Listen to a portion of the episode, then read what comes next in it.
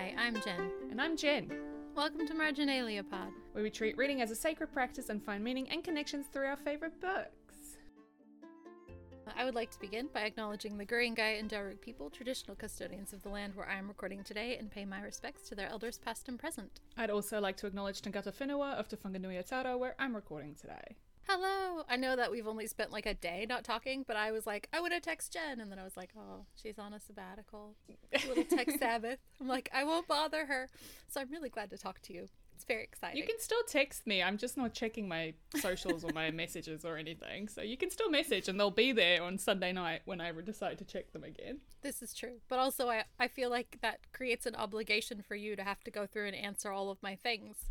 And I don't think you need that. I don't know that anything I have to say is any more important than you actually getting a weekend of rest. So Oh, I very much appreciate the consideration. Thank I'm just you. glad to hang out. Woo! So Always a good time. That is.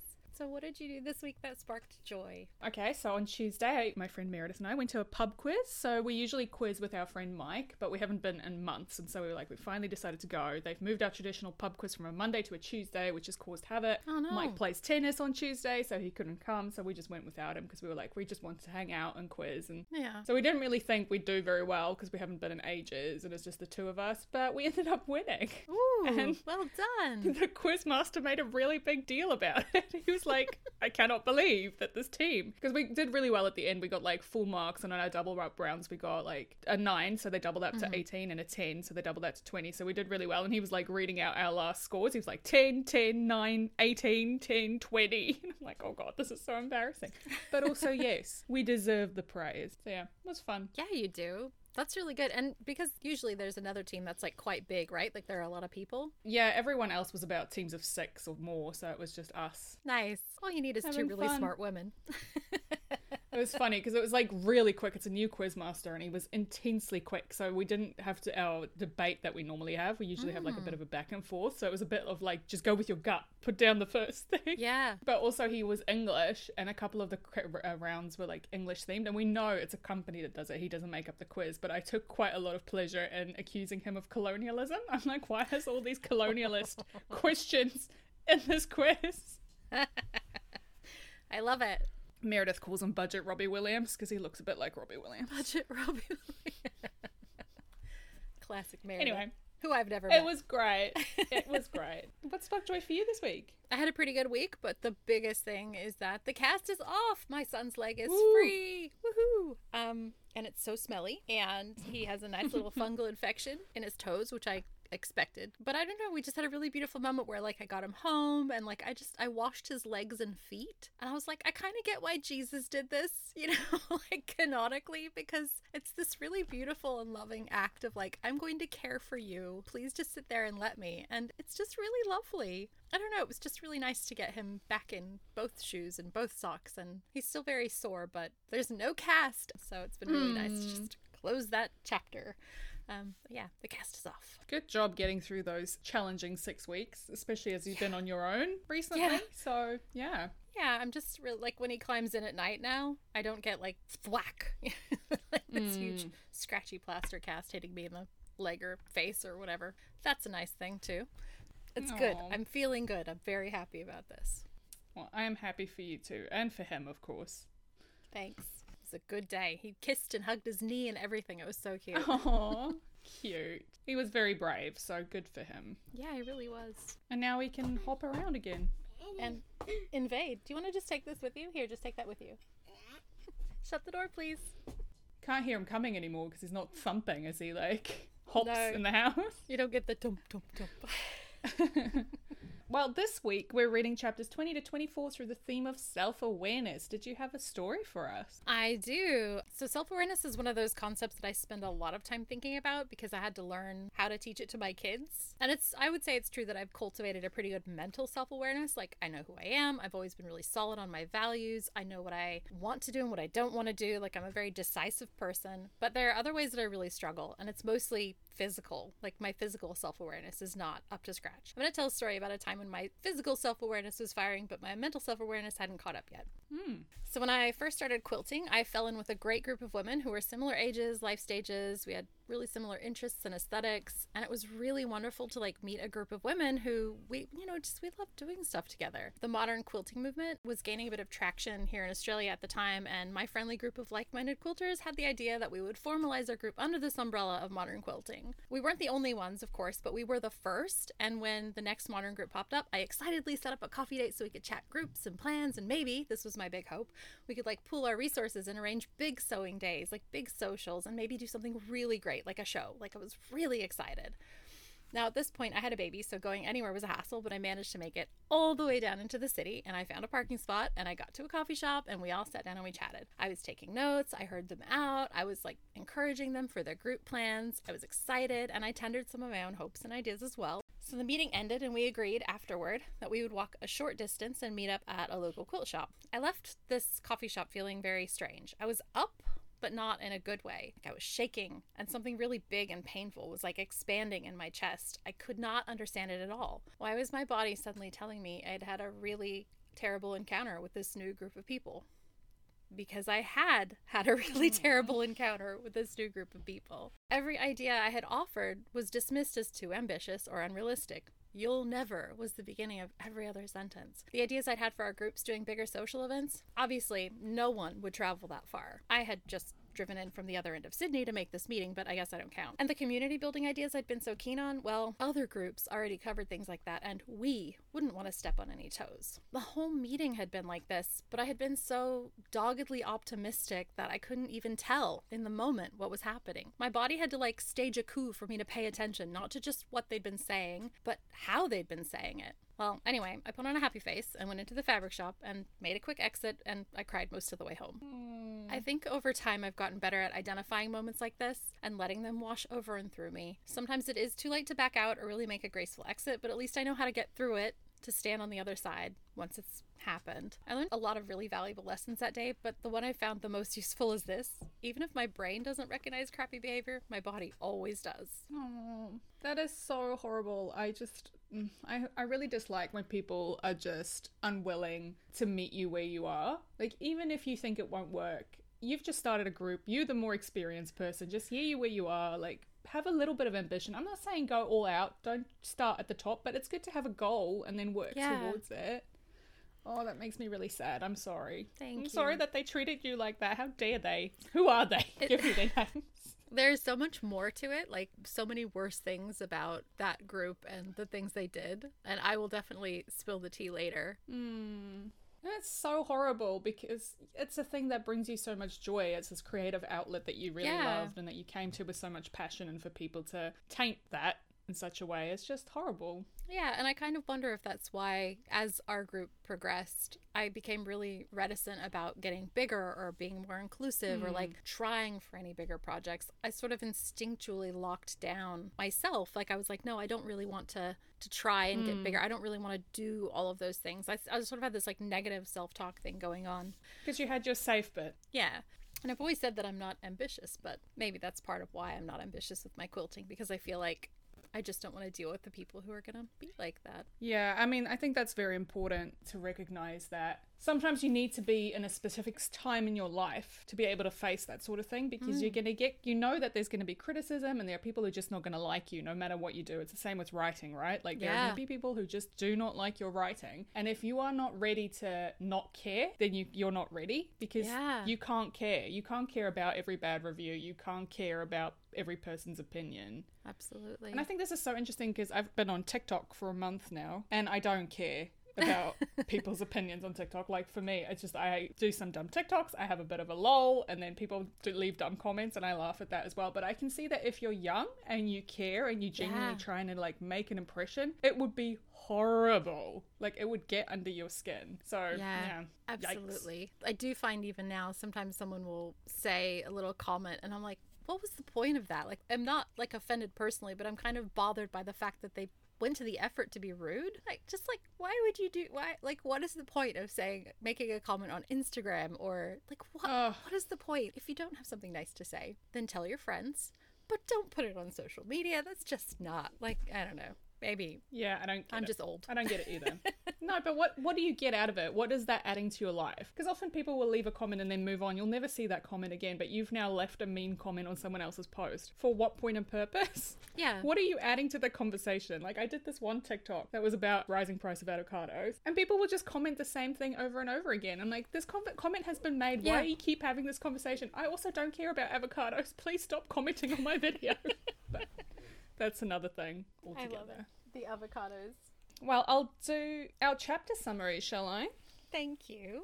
that would be great. This week, St. Clair and Anna spend a magical Thanksgiving weekend together, talking and growing closer and spending nights together. But at the end, he creates some distance and things are weird and tense until they're booked on the same flight home for Christmas. Anna finds it hard to adapt to being home in Atlanta, but she's still got Bridgette's show to look forward to. So it's quite sweet that they hang out so much, but then it's annoying that he's so weird about it. He is so weird about it. And I really want to give him the benefit of the doubt and be like, right, he's a teenage boy. He's got a really crappy dad. His mom is sick and he's not with her and he really wants to be with her. Everybody else in their friend group, including his girlfriend, who he's having really conflicting feelings about, has left. He's stuck with the girl that he really has a crush on, but he kind of feels like he can't make a move. But like they also have the best time together. So I, I kind of want to like give him the benefit of the doubt, but also I just want to be like, mate, just say something. Like, just put yourself out there instead of being this weird, aggro, young, silly boy. Mm, I felt like as self aware in a lot of ways that he is. Like, he's very aware that he's short, he knows he's charming. He just really misses the boat on being vulnerable with Anna in a way that makes sense. probably just a fear of vulnerability in general, right? Because that would be part of what prevents him from breaking up with Ellie because he knows he has this relationship. You know, they've Yeah. obviously had a good time previously. The idea that he would, you know, it's a vulnerable thing to like take a chance on another relationship as well, to be like, will I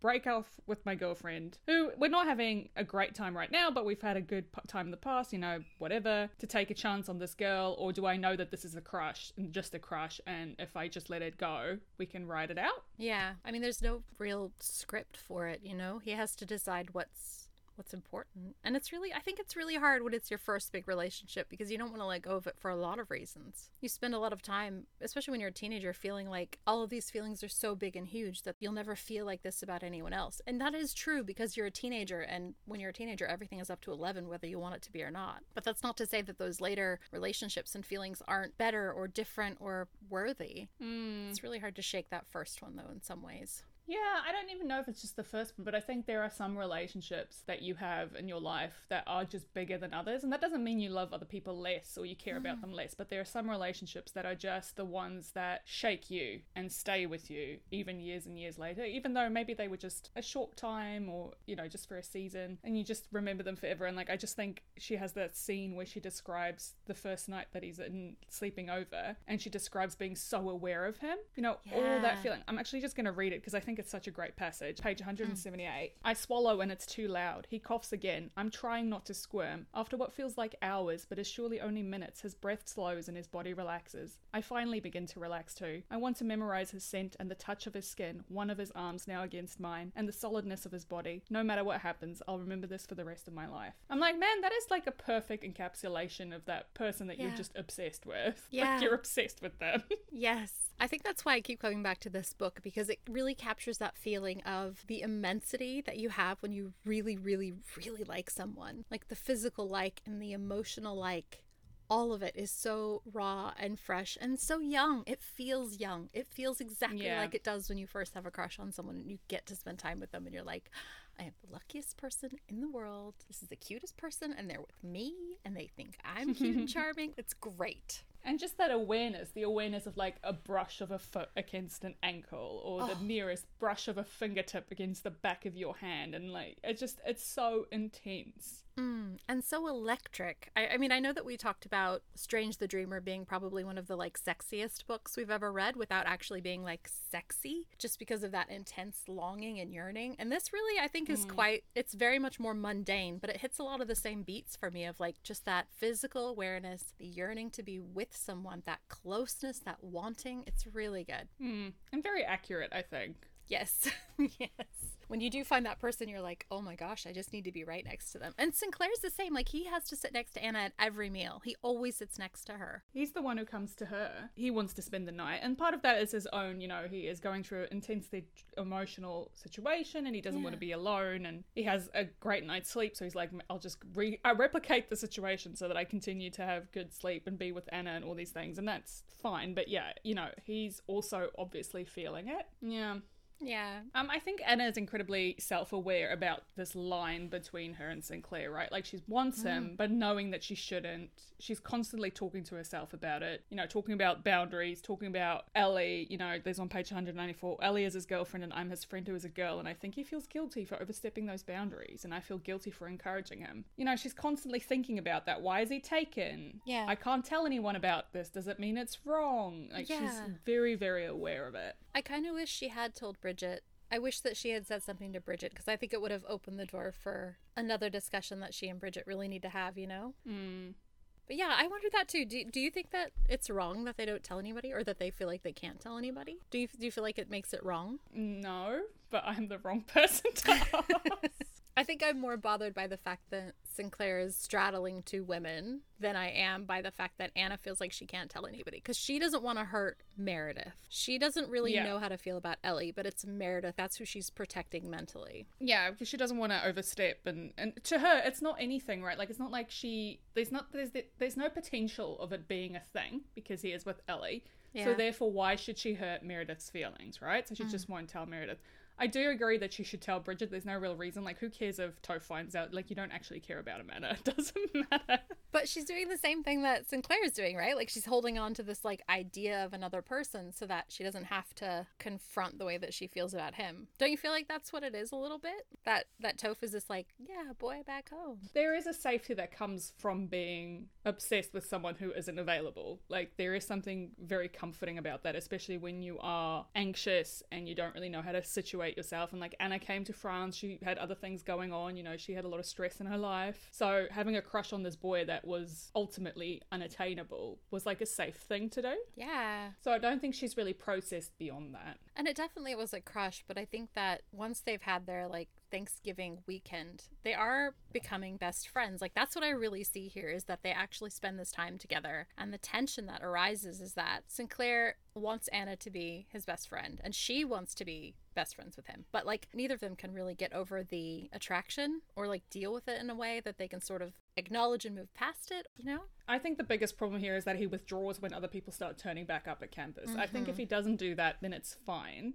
Like if he just acted normally, if they just acted like friends and kept doing what they were doing, maybe people would ask about it, but at least they would have that solid foundation. But because he withdraws, that makes it feel worse. Like when she says, I feel guilty for encouraging him. She's not done anything wrong.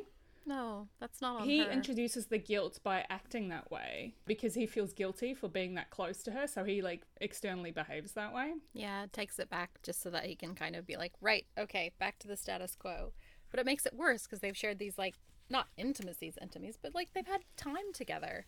that's what makes it feel wrong. It's the fact that you've now, by withdrawing, you imply that it's wrong, that there was something else going on. Hmm. If you just carried on the way it was, it would have been fine. Yeah. There was this really cute moment where she's like, my first sleepover with a guy, and all we did was sleep over. And I just want to take this moment to say when you're in a relationship with someone, you should feel comfortable enough to sleep next to them. Like you should be able to sleep next to someone. I feel like that's such an underrated thing. I love having naps with people. I am just thinking now, and I have had sleepovers like this with pretty much everyone prior to being in relationships with them. Yeah, I think it's nice, right? Like it's this really beautiful moment where you're like, yeah, because I think one of the things that we don't talk about as a society is how people need each other. Like even if you don't, you do. I know that there's a lot more conversation about being touch starved now, but like we're pack animals. We're meant to be in and amongst it around each other even if we like you and i are introverts like we do need our us time. But like sometimes being without that kind of like communal living is really difficult and really hard and can make you feel very unhappy. I feel like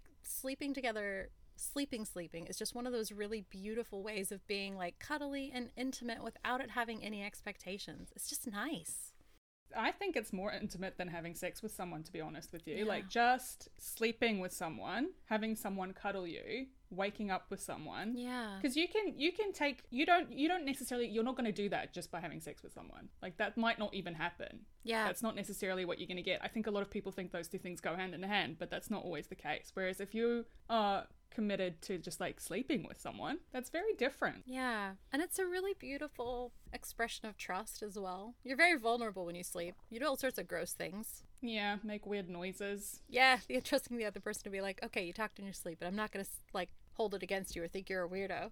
you know, I just, twitching, sleep, all sorts of things happening. it's really tender, and I really loved it. yeah, it's yeah, it's a very intimate thing, definitely, and especially in this situation because from what I understand, this is quite a small bed. Yeah, there's only one bed. But, yeah, it sounds like um, a dorm room bed, so like a king single. yeah, so that's not a lot of space. Oh my gosh, no. But he is quite tiny apparently, so maybe it works. Yeah, but still, I'm also glad they put on pajamas the second night because I'm like, this, is a very uncomfortable. Just take your pants off. It's fine. And considering this, this book was written like what? It was published 2010. So like they would have been wearing those horrible flares and like he would have been wearing those baggy like they would have had so many clothes on. So many clothes. Yeah, it's not good. Like, just let him take his pants off. Who cares? Don't be weird about it. Well, I would feel weird about it. But like again, I have the perspective of having been an American teenager and I can see exactly where Anna's coming from on this. Like mm. the concept of sleeping together is a big deal. Like even if you say sleep together but not sleep together, like you have to make that distinction because just sleeping is not like if you say I slept with, like it's in, implied Yeah. Sex, which is a whole other weird thing. There's a great book about it's called Not Under My Roof, and it's like the difference between like American sex ed and like the I think it's like Dutch teenagers and like the way that the parents sort of like approach it, the Netherlands versus the U.S. And it's a good read. I read it a mm. long time ago before I was having kids because I'm like I better think ahead. What are my choices about this going to be? You know, what are my house rules going to be? So you know, before I even had children of my own, I was reading about what to do when they became teenagers. That's fine. Which is around the corner. Oh, I know. Wah, wah. Um, I do think Anna has a lot of shame about this stuff with Ellie and St. Clair that isn't hers, and it makes me feel really. I- I feel like that's a sign of her youth that she's not able to say he's not making these decisions that are healthy for him. what do you do if you have a crush on someone who is in a relationship who is flirting with you and carrying on? It's not really your shame to carry. you know, you're not really the one who's doing anything wrong. Yeah, but you still feel like it, right? Because you know there's this shadowy other person that's going to be hurt by it, and it just sucks. And you feel responsible for that hurt. It's the worst. I want to also flag that he brings up Ellie at the very beginning. He says on page 175, he says, Sometimes I wonder if she, Ellie, you know, his voice grows quiet, wants me gone. And this kind of prompts Anna to get a bit defensive, where she's like, Oh, yeah, um, I am excited about seeing Toph. Like, uh, it'll, it'll be, yeah. He's mentioned Ellie, so now I have to be confident about it and I have to like defend her. And it's just a weird dynamic that he kind of puts her on the spot and makes her the one responsible for fixing it. It's like he wants absolution. He wants her to go, no, she should understand you. She's not doing right by you. Therefore, it's okay that you don't want to spend time with her either, you know? Because Yeah. I do believe that St. Clair and Ellie probably have drifted apart. They're at different stages of their lives. Like Ellie is having a new experience. St. Clair is under this pressure with his mum. There's a lot going on that could force them apart. I don't think the driving force in their relationship falling apart is him having a crush on Anna, is what I'm saying. Like, I don't think she is a home wrecker, as if we're going to be very patriarchal about it. Yeah. I think there are other things at play here, and he is just not. They're not willing to have the conversation. Like, obviously, Ellie is not willing to have the conversation, and neither is he, when maybe they should have. Yeah, how good is it when you've already got a perfectly nice, charming, adorable boyfriend and you don't have to think about it in your first year of uni, right? You're like, right, that's sorted. It takes little to no effort to deal with it. Even the emotional stuff, she's just blowing off, right? Like, she doesn't want to talk about his mom, even though he desperately needs to talk about his mom. He feels that impatient, so he's kind of like withdrawing around her and he says as much. So, like, she's really got kind of a sweet spot too, where she's like not having to focus on anything else because she's already sorted this, like, oh, right, I've got a boyfriend, tick. Well, this is one of the biggest killers of relationship is taking the other person for granted, right? Like never working at it, just assuming it's always going to be good because it was good at a time, and then you stop working at it. And that doesn't take into the fact that people are constantly changing and evolving. And if you want your relationship to survive, you have to change and evolve. It has to change and evolve with you because Yeah. you're not stationary. And Ellie also seems very cautious. She doesn't seem like the kind of person who would need to like branch out or rock the boat. Yeah. She seems like she likes things to go a certain way to fit a certain narrative. Well, if you've already got the plan in your head of how things are going to go, right? Sometimes when you think you've got it all figured out, you're not necessarily checking in on the other people who are on that journey with you. You just assume you're all on the same path. Especially when you're younger, I think that's definitely something that comes with age and maturity. Is you cannot assume that other people are reading your mind and knowing exactly where you're going and what you want to do. You need to communicate. Yeah, it's a, like a real lack of self awareness. Like it's something that you grow into. Yeah. I do think empathy is expensive for, for kids, right? And I'll talk about this a little bit more in my in depth, but I really think that Anna spends a lot of her empathy on St. Clair, and she really does not turn enough toward herself because she's spending so much outward because she likes him so much. And I kind of want her to be more gentle with herself, especially as regards the feelings of guilt. Can we talk about this? Because there's that moment where they go to Shakespeare and Company. Great, love it. That's our bookstore, Jen. Yeah, we did go there. That was mm. lovely. Um, but she has this cry because you know she's looking at her dad's books, and then St. Clair reads it, and it's because of cancer, and then she has a cry, and I'm like, this is a ridiculous reaction for you to have, like Yeah. for you to be crying because he might be upset because your dad writes book about cancer. To me, I was just like, what is happening? You're being so OTT right now, and in a way, you're kind of making it about you. Like you're making all these feelings, like you're crying, Yeah. you're making such a big deal. I don't know. It felt very weird to me, and I'm like, is this self awareness about how she feels about her dad? Because she's like, I never hated my father as much as I do right now, and I'm like, is this self awareness or is it a lack of self awareness? I think, yeah, like this is my in depth. I actually picked this for my in depth, so I- Okay, I, great, will talk great. about it. You can go like, into it. yeah, yeah. I really, I was really struck by it as well. And I have like a kind of low key defense of James Ashley's books, which I never thought I would be that person who was like, yes, this calculated tearjerker. But um, I feel like she's worried so much about St. Clair's feelings about his mom, and she's so scared that he's going to do the thing he's been doing for the last four weeks and like withdrawing and not paying any attention to life as it happens around him that she just mm. immediately gets super emotional about it which i completely understand because there's definitely been times especially in when you're on uncertain footing with someone where you're like oh my gosh have i ruined everything? Have i ruined everything? Plus she's super embarrassed by her dad so Yeah, yeah, yeah. That's a good call. She might be afraid of losing him. Like, you know, he's got Ellie saying, you should go to San Francisco, and Josh is saying, you should just withdraw. And maybe she's worried, and she's so reluctant to leave him at the airport, right? Like, maybe there's a Yeah. part of her that's worried that he will stay in San Francisco and she won't see him again, and she'll never have any resolution to the way that she feels. yeah it's hard to be young it's hard to be young and have a crush such a big crush Yeah, I mean, I how old is she? 17. I can't even imagine yeah she's almost 18 feeling Yeah. like this at 17.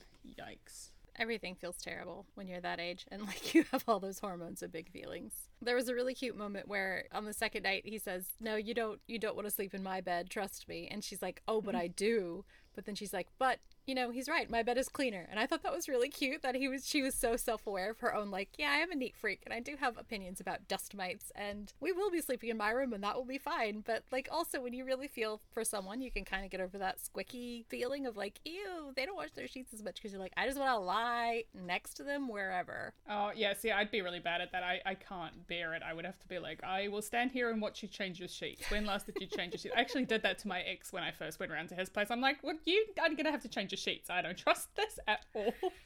and I just, just this morning was rereading boyfriend material, and there's that bit where Oliver goes around to Luc's flat the first time, and he's hmm. like, you live like this? I'm like, it's me. It is actually me. It's so funny because now that I have disgusting children, I never judge other people's houses because I'm like, I have two agents of chaos and I can't be on top of them all of the time. No, see, like kids, that's fine. Like family mess is fine. I'm talking about particular, especially like young, youngish, like you know, somewhere between 18 and 26 year old single boy state of affairs. It's a particular kind of grime Yep. that I am not on board with. I will give us some motherly advice, which is to set the alarm in your phone, and when the alarm goes off every two weeks, just change your sheets and get a backup set so you can just put the new ones on. put The other ones in the wash. Don't fold them. You don't have to fold them when they're clean. Just put them in the box under the bed or in the drawer next to the bed. I don't care. But like, just set the alarm. The alarm will save you. I promise. And just clean your showers, guys. I beg of you. It's not that much task. Like, just get a spray bottle and, like, while you're in the shower, just spray the shower. The bare minimum. The bare minimum. I love cleaning the shower because it means I get like the 15 minute hot shower and I don't have to feel guilty about taking a lot. I'm like, oh no, I'm magic erasering all of the glass. Just gonna be in here till the water goes cold. My ex's last flat before we moved in together, I wouldn't w- walk barefoot on the carpet. I would always have to wear socks because I'm like, mm, no. You know your limits. You know what's okay. I'm not as bad as my dad. Like this is where I get it from. I, I 100% know that my dad is a insane neat freak, and so I've been taught a certain level of neatness and cleanliness that I don't even maintain currently because it's so next level. Like my dad, we would wash the car every week, and not just wash the car. We would detail the car. So you know, you'd clean the rims, you'd clean the engine, you'd clean the inside of the fans. Like the car was always spotless. So people get in my car now and they're like, Your car is so clean. I'm like, Listen, I never clean this car. Like, I never clean it inside properly. I take it through the car wash. I vacuum it maybe once every six months. But to my dad, this car would be so dirty. But my friends are always like, The car is so clean. I'm like, We have different standards. I think I had the same standard your dad had when I was younger and I had a car all to myself, but now that I have children again, I'm just like, no visible stains, no smells. I don't care if there's dirt from the leaves on the floor or the mats. It's fine. If I can see out Choose the your battles. Yeah. like we go through the rainbow car wash, which is not the best way to wash a car, but I'm like, it doesn't matter. The kids love it. It's fine. 15 Cute. bucks and it's like half an hour of entertainment. We can do this. I used to be very fussy about my car as well. like, I still, I'm obviously like, there's no trash in my car. There's no like random stuff in my car. My car's entirely spotless inside, but I don't actually, I just keep it that way. I don't necessarily clean it. But I know, like, I don't, for example, wipe down the door jambs. And that is something my dad would do. So I'm like, oh, look at the, look at the green gunk in the door jambs. Like, mm, this is like every time I open my doors, I'm like, oh, I can hear my dad's voice. Oh, I love it. Oh, the things we have to unlearn though, because I'm like, I don't want to spend my weekends cleaning my car. You've got other things to do, like hang out with me. Exactly. We can just talk about it instead. Um, the other use I saw in the this section was just the the studying and the cramming for the exams and the panicking and like Yeah. everyone's freaking out. Yeah, I noticed that as well. And like, she's like, we're all pulling all nighters. And I'm like, don't do that. That's really bad for your health. But also, can I just ask why? Because they say that the university let us turn up. I'm like, then why are you still studying? You've already gotten into uni. what is this for? I believe it's predicated on the assumption that you'll do as well as you've been doing. Because I think I needed to let my university, like, I went to a party school, right? So, like, they did, like, I could have had like a 2.0 and they would have been like, yeah, fine, whatever. I remember something about it being predicated on I needed to keep my GPA within the same, like, range. So I think that they're studying because, like, especially if you have a really good GPA, you can't really let it tank even in your last year because, like, that just it kind of alters. Right. Yeah, it's like a conditional entry. Because in Australia, you don't get into uni until you've finished your final exams, so you don't know until the very end. But they also schedule it in such a way that you have three terms of year 11 so that you finish up year 12 a term early so that you have that mm-hmm. time to like apply to uni, right? Isn't that how it's done? Like, You get your UAI and then you do all of your applying. No, you do your applying before. Well, that was when I was at school. You had ah. to apply before you sat your HSC. Oh, yeah, that's pretty terrible. And everything rides on the HSC, which is really only the final exam. So I'm kind of like, what's the point of everything else you do? Mm-hmm. if everything comes down to the final exam, I don't understand. Because by the time I got to year 12, I'd already checked out. I was like, I'm done with school. Yeah, hard same. So my HSC did not go as well as it probably should have if I had actually studied. But meh. What's the motivation? Like, if you know that you're going to get into your course, then, like, why would you? Yeah, and just I feel like it's a very bad thing to tell students. Basically, they get taught that your HSC is like the be all and end all, and if you don't do well and you don't get the high UAI, you're basically that's it. That's the end of time. And I'm like, it's just not the case. It's really not the case. Every everybody who gives me that song and dance, I just point them to my friend Amy, who spent a decade traveling, pulling beer at pubs in London, going to every European country she could in that time. She would save up enough money, travel, come back, do another job like that, save enough money, travel, come back. She just based herself out of London for like a decade. And then she fell into a job doing primary, like she was an aide at an elementary school in London and discovered that she mm-hmm. loved working with primary aged kids. And now she's like a kindy teacher. And she went back to uni at 28 because she just, like, that was the thing that she discovered that was like her jam. That was her jam. She would never have done that at 18. She would have never known. It's kind of a wiser thing to do. It's mad that we sort of have to choose what we're going to study when you're 18. Oh, good grief. Go out and live your lives. I wish gap years or gap five years were more common. Mm. You don't really have to have it all figured out. No.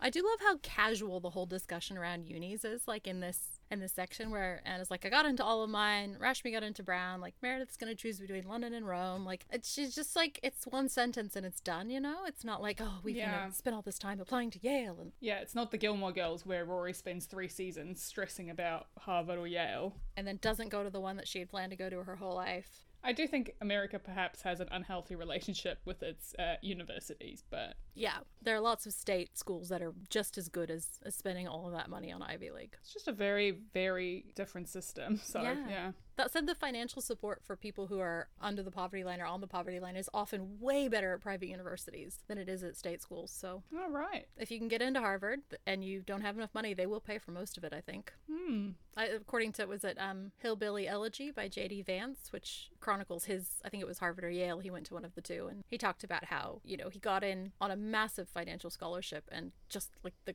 the culture clashes and the class differences were just insane. Yeah, it seems like a lot of work. Yeah, and I don't know that the rewards are really worth it. But you know, this is me. I went to Macquarie. It's a great uni. I'd recommend it to anybody. I had a real chill time at uni. It was great. Yeah. It should be. That those are your young adult years when you should be like, okay, I'm figuring out who I am and what I want to do. Not who I'm going to be, but what I want to do, which is a totally different conversation. Hmm. Did you have any tangential marginalia? I had a few youth ones that I wanted to talk about. Hmm. If we could go back to that really quickly. Yeah, yeah, of course. I loved how Anna's frustration with their will they, won't they kind of whatever the tension is. She said some really awful things to St. Clair. He's nitpicking her and he's like playing devil's advocate, and she finally snaps and says something really rude. And even Meredith is like, Anna. And she's like, I'm sorry, I don't know what I said. I don't know why I said that. I don't know what I'm like, what I'm doing. I think that's a very like normal reaction when you're fine, like you finally get to a point where you just snap and you say something really unacceptable. He's kind of been goading her into this, and he knows he's been behaving badly because he has to like suck it up and be like, yeah, it's all right. But really struck me that that's something that when you're young, you don't know how to say, stop acting like a jerk. You just don't mm. have the words for that. You can't be like, quit it. I know what you're doing. I see that you're doing this because you want to pick a fight. Yeah, you just escalate it, right? Yeah, she you- like she can't defuse it by saying like, "Okay, tell me your feelings," because she's feeling it. She's inside of it, and that's very young. Like it's really hard when you're right in the middle of it to kind of be like, "Ah, how do I deal?" I saw this tweet the other day that's like if you're ever in a meeting where someone is being a man is being aggressive, just go, oof, big feelings and see how they reply. Oh my goodness. So maybe Anna should have just been like, big feelings, St. Clair, do you want to talk about them?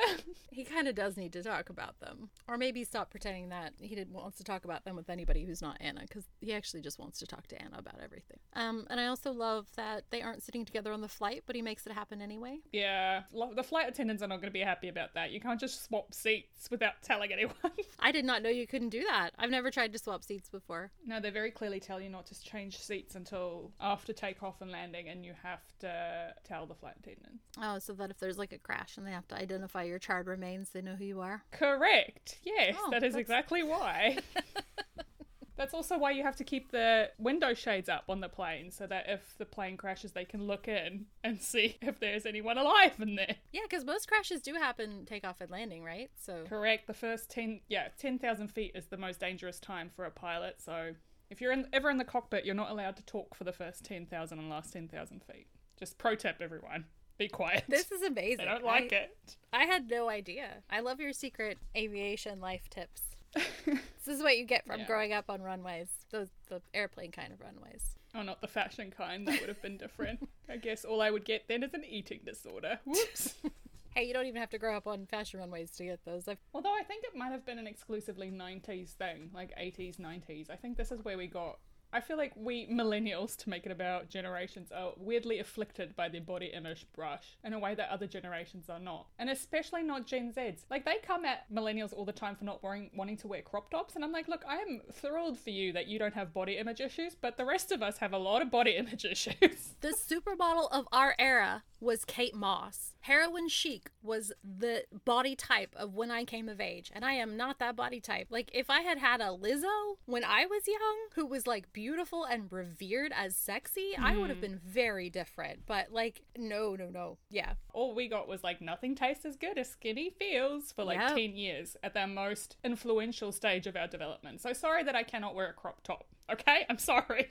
Yeah, I was looking at it's like like the, you know how every show is now like the cast of the shows from the early 2000s they all now have a podcast. Someone's doing an OC podcast and like so all of these gifs are popping up on Tumblr and I'm like, "Wow, do you remember when Mischa Barton was like it?" Mm-hmm. I mean, she's beautiful, but she's like a giraffe person and I'm just like, I, she's like so tall. But even like Keira Knightley, right? Like early era Keira Knightley, like Bend It Like Beckham, Love Actually, Yeah. like she's so skinny. Yeah. and she's always been teeny tiny. Like that's just genetics, but she definitely fit that mold. And never forget, like Bridget Jones. It was such a big deal that Renee Zellweger gained all this weight to play Bridget Jones. she was like just looks like eight, a normal yeah. person. It's like, oh my gosh. And so for the rest of us who are normal sized people, it was like, oh god.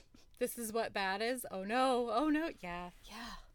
Well kids, they don't understand. They don't understand the psychological warfare we experienced for like decades. You all have it so easy, and thank goodness you do. Yeah, I'm thrilled for you, but don't shame me for not wanting to wear a crop top. Also, why wouldn't you want your stomach covered? I'm sorry, it gets cold. It is cold. I don't want my tummy out. Also, I don't think any jumper is long enough. I think they should all hit like mid hip, but that's fine. It's just my old ladiness. I agree. I actually like a long jumper because I like to wear them with leggings, and that means I need a baggy jumper, like an 80s style jumper, ideally. We need to make our own fashion line for comfy ladies. Hmm. Long pockets, long jumpers, everything really comfy, no scratchy seams or tags.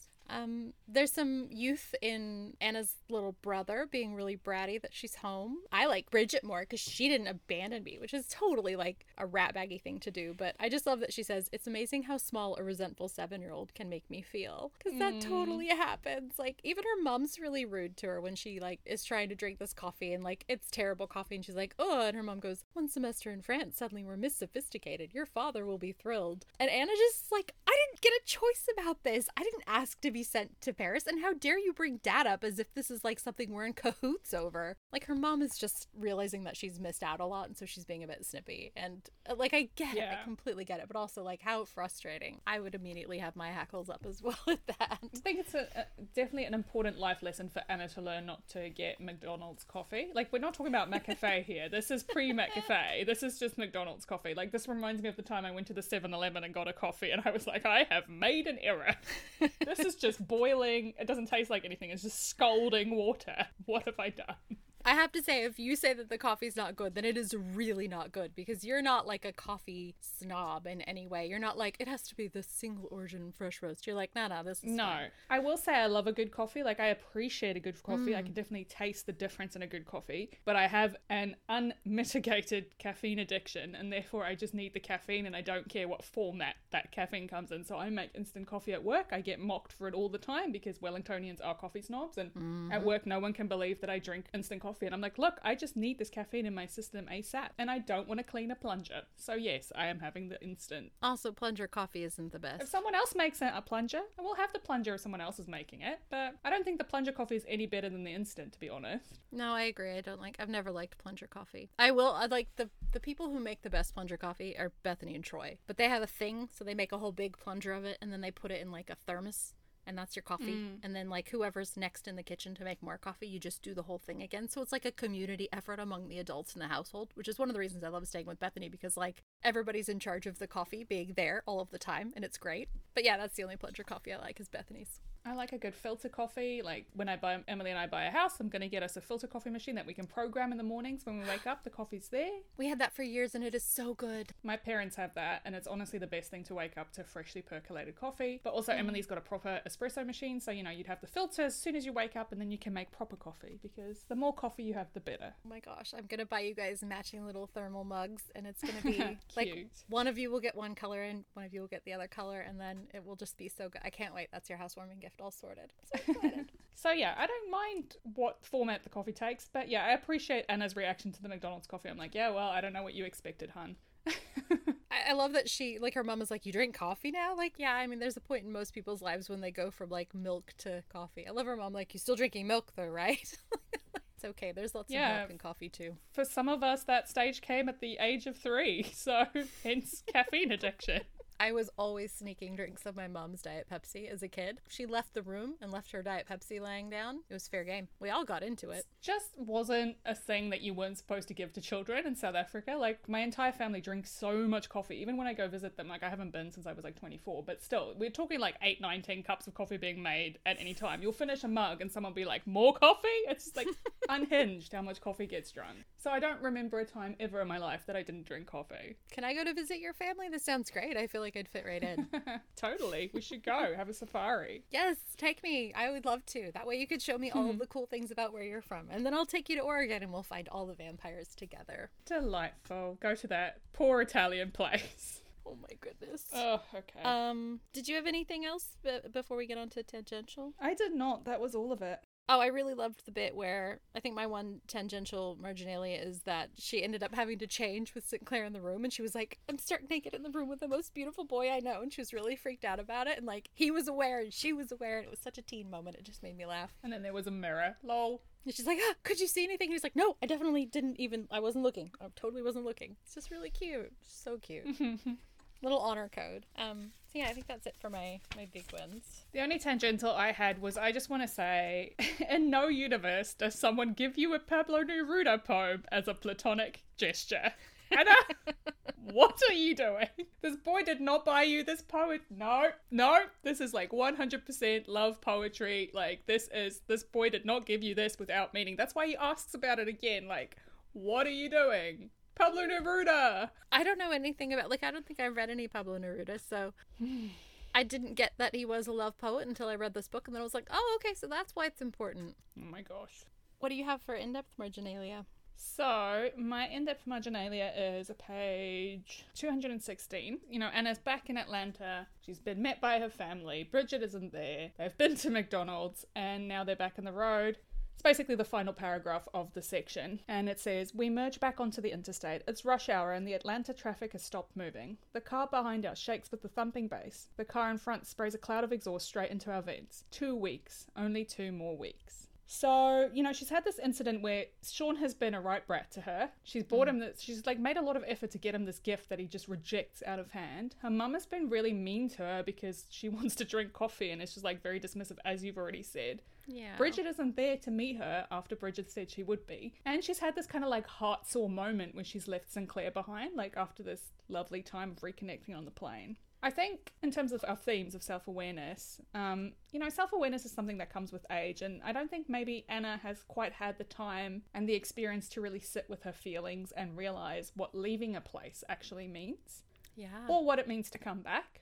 And it's also youth because she's being slightly naive and it's lacking the understanding and the empathy to maybe recognize that people have lives without you. You are not the center of their world, and that can hurt, but it's actually not a reflection on you. Like, that is just their lives. So it reminds me of my own life because I have been in Anna's position more times than I wish. Like, it is hard leaving, but it is hard going back. And in a lot of ways, there actually is no going back. The place you mm-hmm. leave stops existing the minute you leave it. And I've said it before in an earlier season, but there is a quote from Return of the King that I always think of, and it's Frodo saying, How do you pick up the threads of an old life? How do you go on when in your heart you begin to understand that there is no going back? There are some things that time cannot mend, there are some hurts that go to t- too deep and have taken hold. You know, you want people and things to be the same when you come back. You want things to be as though you've never left. Hmm. And people want you to be the same as you were when you left. They don't want you to have changed either. And that never happens. And sometimes you come back and you realize you are no longer compatible with the place or the people that you left behind in ways that you've never predicted. And I think that is really, really hard. But I think going forward, what I want to remember is that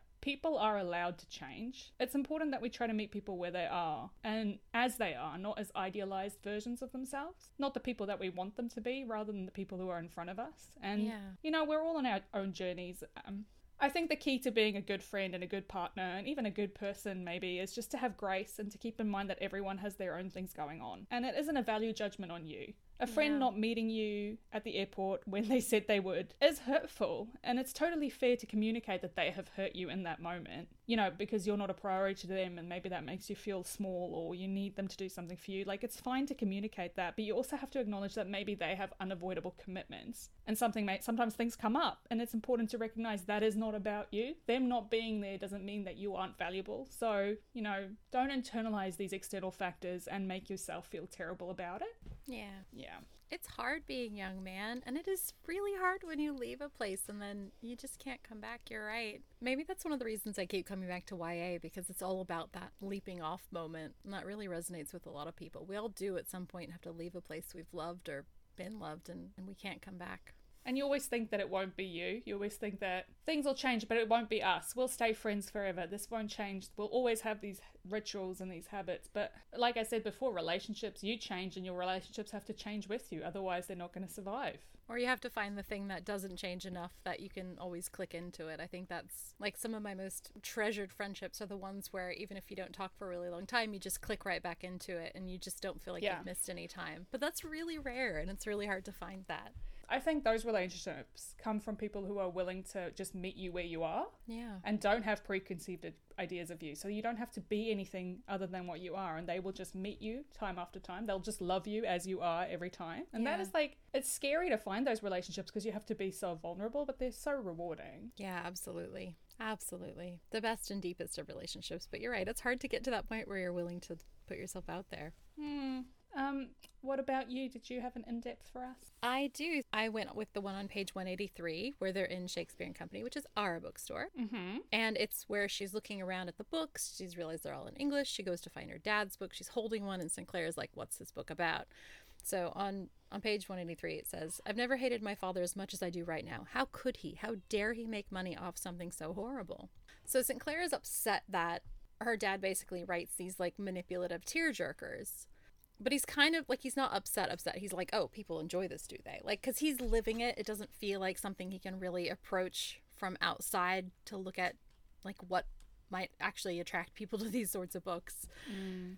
But Anna takes it really personally. And as you said, it's kind of like a wobbly. She actually chucks a wobbly and she has a big tearful meltdown about it. And, you know, she's really embarrassed and ashamed of her dad. And it reminded me really strongly of this this idea that people can be really ashamed of their relatives who have different opinions or values than you. Um, it's really hard when you're younger because not only are you trying to figure yourself out, but you kind of have to do that in contrast, in comparison to your family. Um, so I remember when, like, the first time I was able to vote, I went through, I researched all the candidates. This was like a little local election, but I researched all the candidates. I picked the people who aligned with my values, and I was so proud of myself for like really doing the work. So I called my mom and I was like, Mom, I've just done all this research, mm. and like I decided that I'm gonna vote for this person because of this, and I'm gonna vote for that person because of that. And all that she heard was, I'm voting for different people than you. And it made her so upset that she hung up on me. It was the first time I got in trouble for being more left leaning than my family, but it definitely wasn't the last. But it just reminded me, like, Anna's absolute like sh- shame and horror at her father like what she views as manipulating people to sell books. Like she that's the value she doesn't share and she's really confronted by that. But i do want to say like this is very young of her to sort of look at it in this way that it's only affecting her. And i mm-hmm. think her self-awareness is that she is aware that she doesn't share those values but she's still so young she can't kind of like put it in context. And here's my James Ashley apologism. A lot of people read those books to deal with the things that they have lived through. Lots of people read books like that because they're cathartic, because they unlock something in them that they can't get to themselves, and that is perfectly valid. They're not for me, but they're fine. They're absolutely fine. But she's not old enough really to understand that. So that, that apologism over. So anyway, going forward, I think it's really easy to get caught up in shame, especially around other people's perceptions of who we are or who we think they think we are. Um, I know that I've spent a lot of time navigating my own shame around things about my family that just aren't like they're not actually relevant to me at all. And it's hard to let go of, but it's worth the work. So I hope that Anna can at some point like accept her dad for doing what he's doing and just be like, that's my dad's gig, but it's not mine. It's not actually reflecting on her at all. Yeah, it's so interesting. I think again it comes down to like it's a matter of trust, right? We have to learn to trust yourself and trust Yeah. that you can just be yourself even if you have people who, you know, you don't agree with their relationship, you have to trust that people aren't going to judge you in context to those people. They're going to judge you for who you are, and that is a thing that comes with maturity as you say and like self-awareness and self-acceptance. Often only when you are self-possessed are you able to go, that's their truth, but it's not mine. You can have that grace, but not if you aren't there yet yourself. Yeah. And it, it, I think it'll be nice for Anna to realize someday that she isn't like living in contrast to her parents. She doesn't have to be like one or the other. She doesn't have to look at the negative things that are associated with her parents and be like, oh no, I'm a little bit like my dad, so I'm all the way like him, which she is quite worried about. It's okay to have the same traits as people who have different values to you because you are who you are. And like, as long as you're living to your truth and doing the best you can in your life, I think it's okay. Yeah, Yeah. agreed. Who do you want to spotlight this week? Weirdly, I want to spotlight Meredith, who is only in this very briefly. But I don't know, man. bickering friends are the worst. She's trying to do her Christmas Yes. shopping, and Anna and St. Clair are having this little melodrama that she has to like try and solve and navigate, and making everything weird and awkward. And then there's this whole poetry angle, and yet again, this this this like she's being left out of this whole thing. Like everyone's leaving her out. Anna and St. Clair are leaving out. Josh and Rashmi are doing their thing. She's just like really on the periphery of this friendship group that she is actually the anchor to, that she holds together. And she's just not seen for that. And I just want to give her a big old hug. Like, you deserve better, Meredith. Justice for Meredith. Yeah, absolutely. Oh man, they're just rude. They're rude. Be better friends, Anna and St. Clair. Yeah. No one's being a good friend to Meredith. Um, who would you like to spotlight? I wanted to spotlight St. Clair. He did have a lot of moments of grace in this chapter, but he ends up being really hurtful. And I feel like that's very true to being young and confused and like not knowing who you are or what you want to do with your life or like even how to talk about the difficult things. Um, Mm, but I really love the good moments that he and Anna have, and I love the vulnerability that he puts out, even if it isn't responded to in the way that he wants. I'm just proud of him for trying. So, yeah. Yeah. St. Clair. Well, next week we'll be reading chapters 25 through 29 through the theme of transformation. Be exciting. that will be exciting. It'll be interesting to come up with a story. Oh, yeah. Yeah, yeah. Well, there's always puberty, the biggest transformation. I can't even remember puberty. It's so long ago. Isn't it just like all of the years of hell in our early teens where we're like, everything is so much all of the time? I just feel like I was having such a bad time that puberty did not even seem to register. So Yeah, it was like the just worst like a of the pile. time. Yeah, it was like all Yeah. the pile of terrible things, but it wasn't the terrible thing. Yeah, fair enough. Yeah. But I will ponder. Note to self: Don't move my kids overseas at the tender age of 13, 14. It's not a good time. Like, do it before. Definitely before. Poor little you. Hmm. Well, I look forward to catching up again next week and talking some more about youth. Oh, it's gonna be great. Thank you for potting with me, Jen. This was really wonderful. Always a delight. All right, see you soon. See ya. Thanks for joining us today. Marginally Pod is written, edited, and produced by Jen D and Jen V, with additional editing and production support by Simon B. If you enjoyed our chat, you can subscribe to Marginally Pod on your podcast platform of your choice. Your support means the world to us. We'd love to hear from you. You can email us at hello at marginallypod.com. Our music is by Scott Buckley. For extended show notes or to find out more about us, visit us at www.marginallypod.com.